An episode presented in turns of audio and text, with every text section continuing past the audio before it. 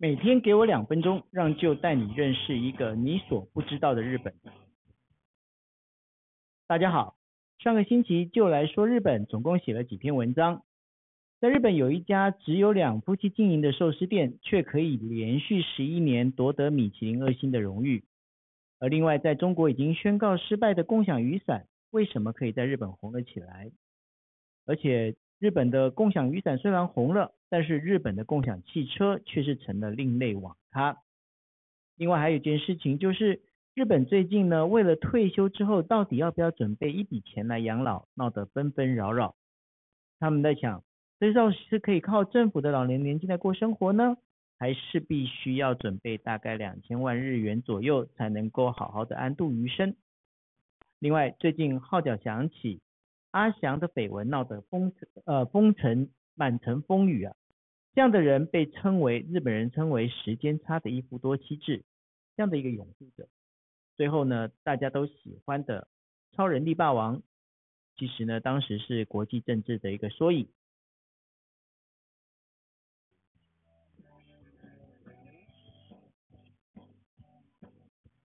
好，那现在就让我来快速的为您回顾一下这几篇文章。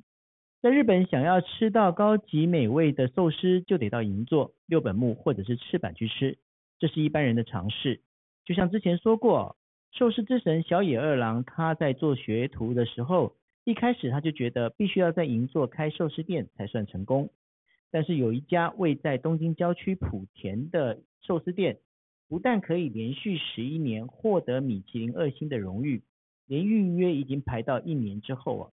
更离奇的是，这家寿司店只有2夫妻在经营，没有任何一名助手。而这家寿司店的名字叫做初音子。那这初音子的一个老板呢，他其实是目前是第4代哦。这初音子他是从明治时代他就开始创立，到现在已经有126年的历史。那中志胜这一位夫妻呢，他们一路走来呢，磕磕绊绊了10几年，让初音子呢稳定的成长，收益也慢慢上轨道。没想到啊，当2夫妻他们把这个贷款还清之后呢，寿司店重新装潢过，却传来了就是妻子美惠子的一个乳癌的消息。他们却不被这个厄运所打败哦，把每一天当成最后一天来努力的活着。在这篇文章里面就在讲初音子的故事。共享经济在中国不再像几年前那样的闪闪发光，共享汽车、共享单车、共享公寓，乃至到共享雨伞，纷纷传出破产或是转型。不过在中国被证明失败的共享雨伞，最近呢却在日本意外的发展起来。不但日本最大的铁路运输系统 JR 东日本宣布投入资金共同营运之外，服务范围还从东京扩大了福冈的这些其他的日本城市。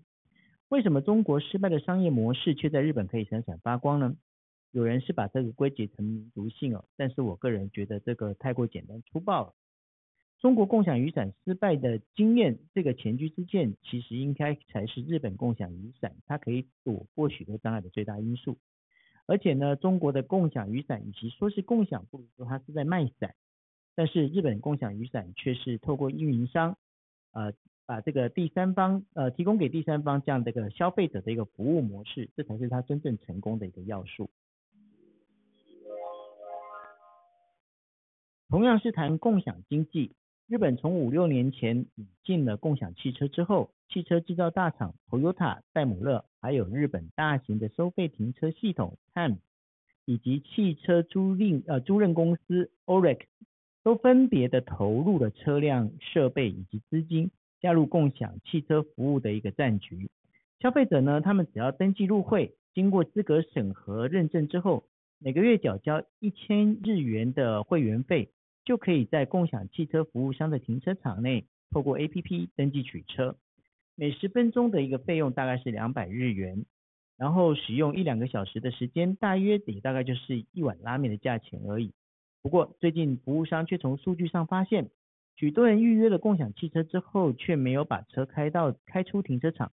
这2个小时里面，汽车预约的时间，车子几乎一动也不动，就直接在原地还车了。只是这些人租了汽车却不开走，这当中到底发生了什么事情？还有一篇是提到就是上班族退休之后究竟身边要准备多少的存款才能够安安稳稳的终老。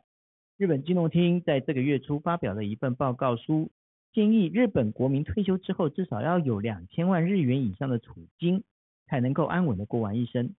这个报告一出来，立刻在日本国内引起热烈的讨论，尤其是日本选举要到了，那这个问题其实在朝野之间就攻防的非常的激烈。当高龄族群意识到光靠国民年金没有办法养活自己一辈子的时候，除了储蓄之外，势必也会选择节约消费。一旦这样的一个循环启动之后，凯恩斯学说里面的节俭悖论就会出现，因为经济不景气，所以每个人缩紧荷包预算，又因为大家选择缩紧荷包的预算，使得社会的经济变得更加的不景气。日本呢，最近他们在称有一些是已经有固定伴侣却依旧不安分的男性叫做时间差的一夫多妻制。这类的男性呢，在日本占的比例虽然不到 6%， 但是这些人却是造成日本现在20到50岁的男性当中有300万人因此一辈子找不到另一半。1985年的时候，日本的男性过剩现象大概每年会出现282万人，但是最近已经提高到340万人终身单身。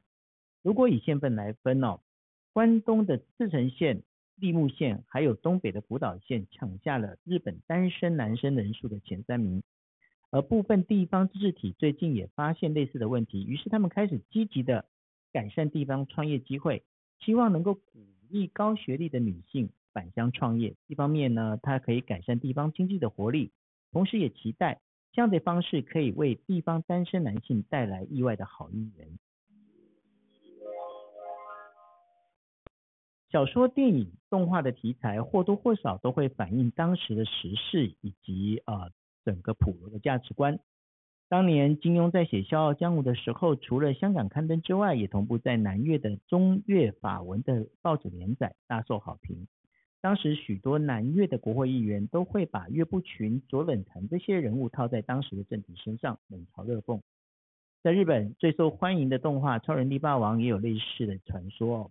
许多日本人相信当时超人力霸王所代表的就是强大美国的国防能力，而科学特搜队其实就是毫无防御能力的日本自卫队，他们一起协防的地球当然就是当时的日本，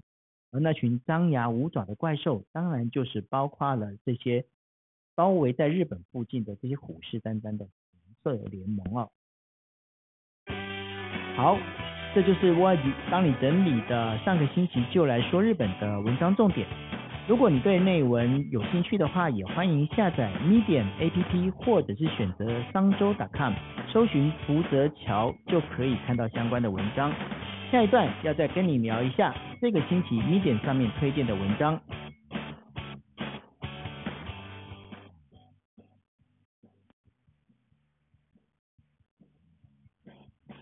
好，接下来就要为你推荐本周 Medium 上面就认为必读的文章。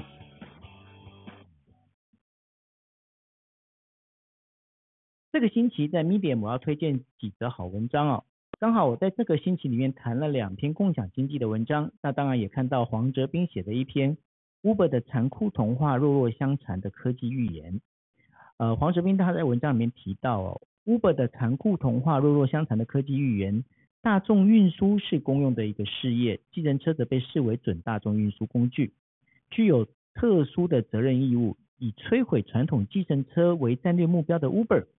破坏创新必须兼顾公平正义以及社会成本，否则只是自我图利的一个借口。另外一方面， Uber 靠着社会大众对传统计程车的不满而崛起，政府有责任呢辅导计程车的产业，加速这个整个数位化的媒合以及支付的一个方式，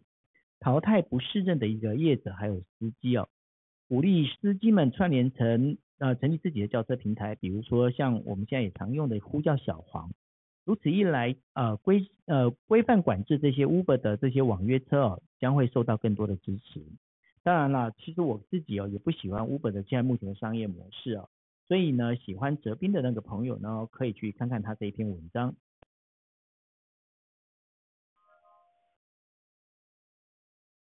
另外呢，还有就是郑国威有写了一篇文章啊，就是叫做怪兽争王，台湾人不只是路人甲。他在文章里面提到，去年华为的全球采购金额大约是670到700亿美元，美国跟台湾占的最多，然后各有大概是100多亿，日本跟韩国的各自呢占了60到70亿。在台湾的供应链中，台积电又扮演了最关键的角色。一来，华为委托代工的晶片全都是在台湾生产，也占了台积电的整个营收比重的 9% 到 8%， 那这也占了华为采购额的 4%。 第二呢，就是因为现在台积电在美国经历 25% 的那个美国技术这条线上筹措，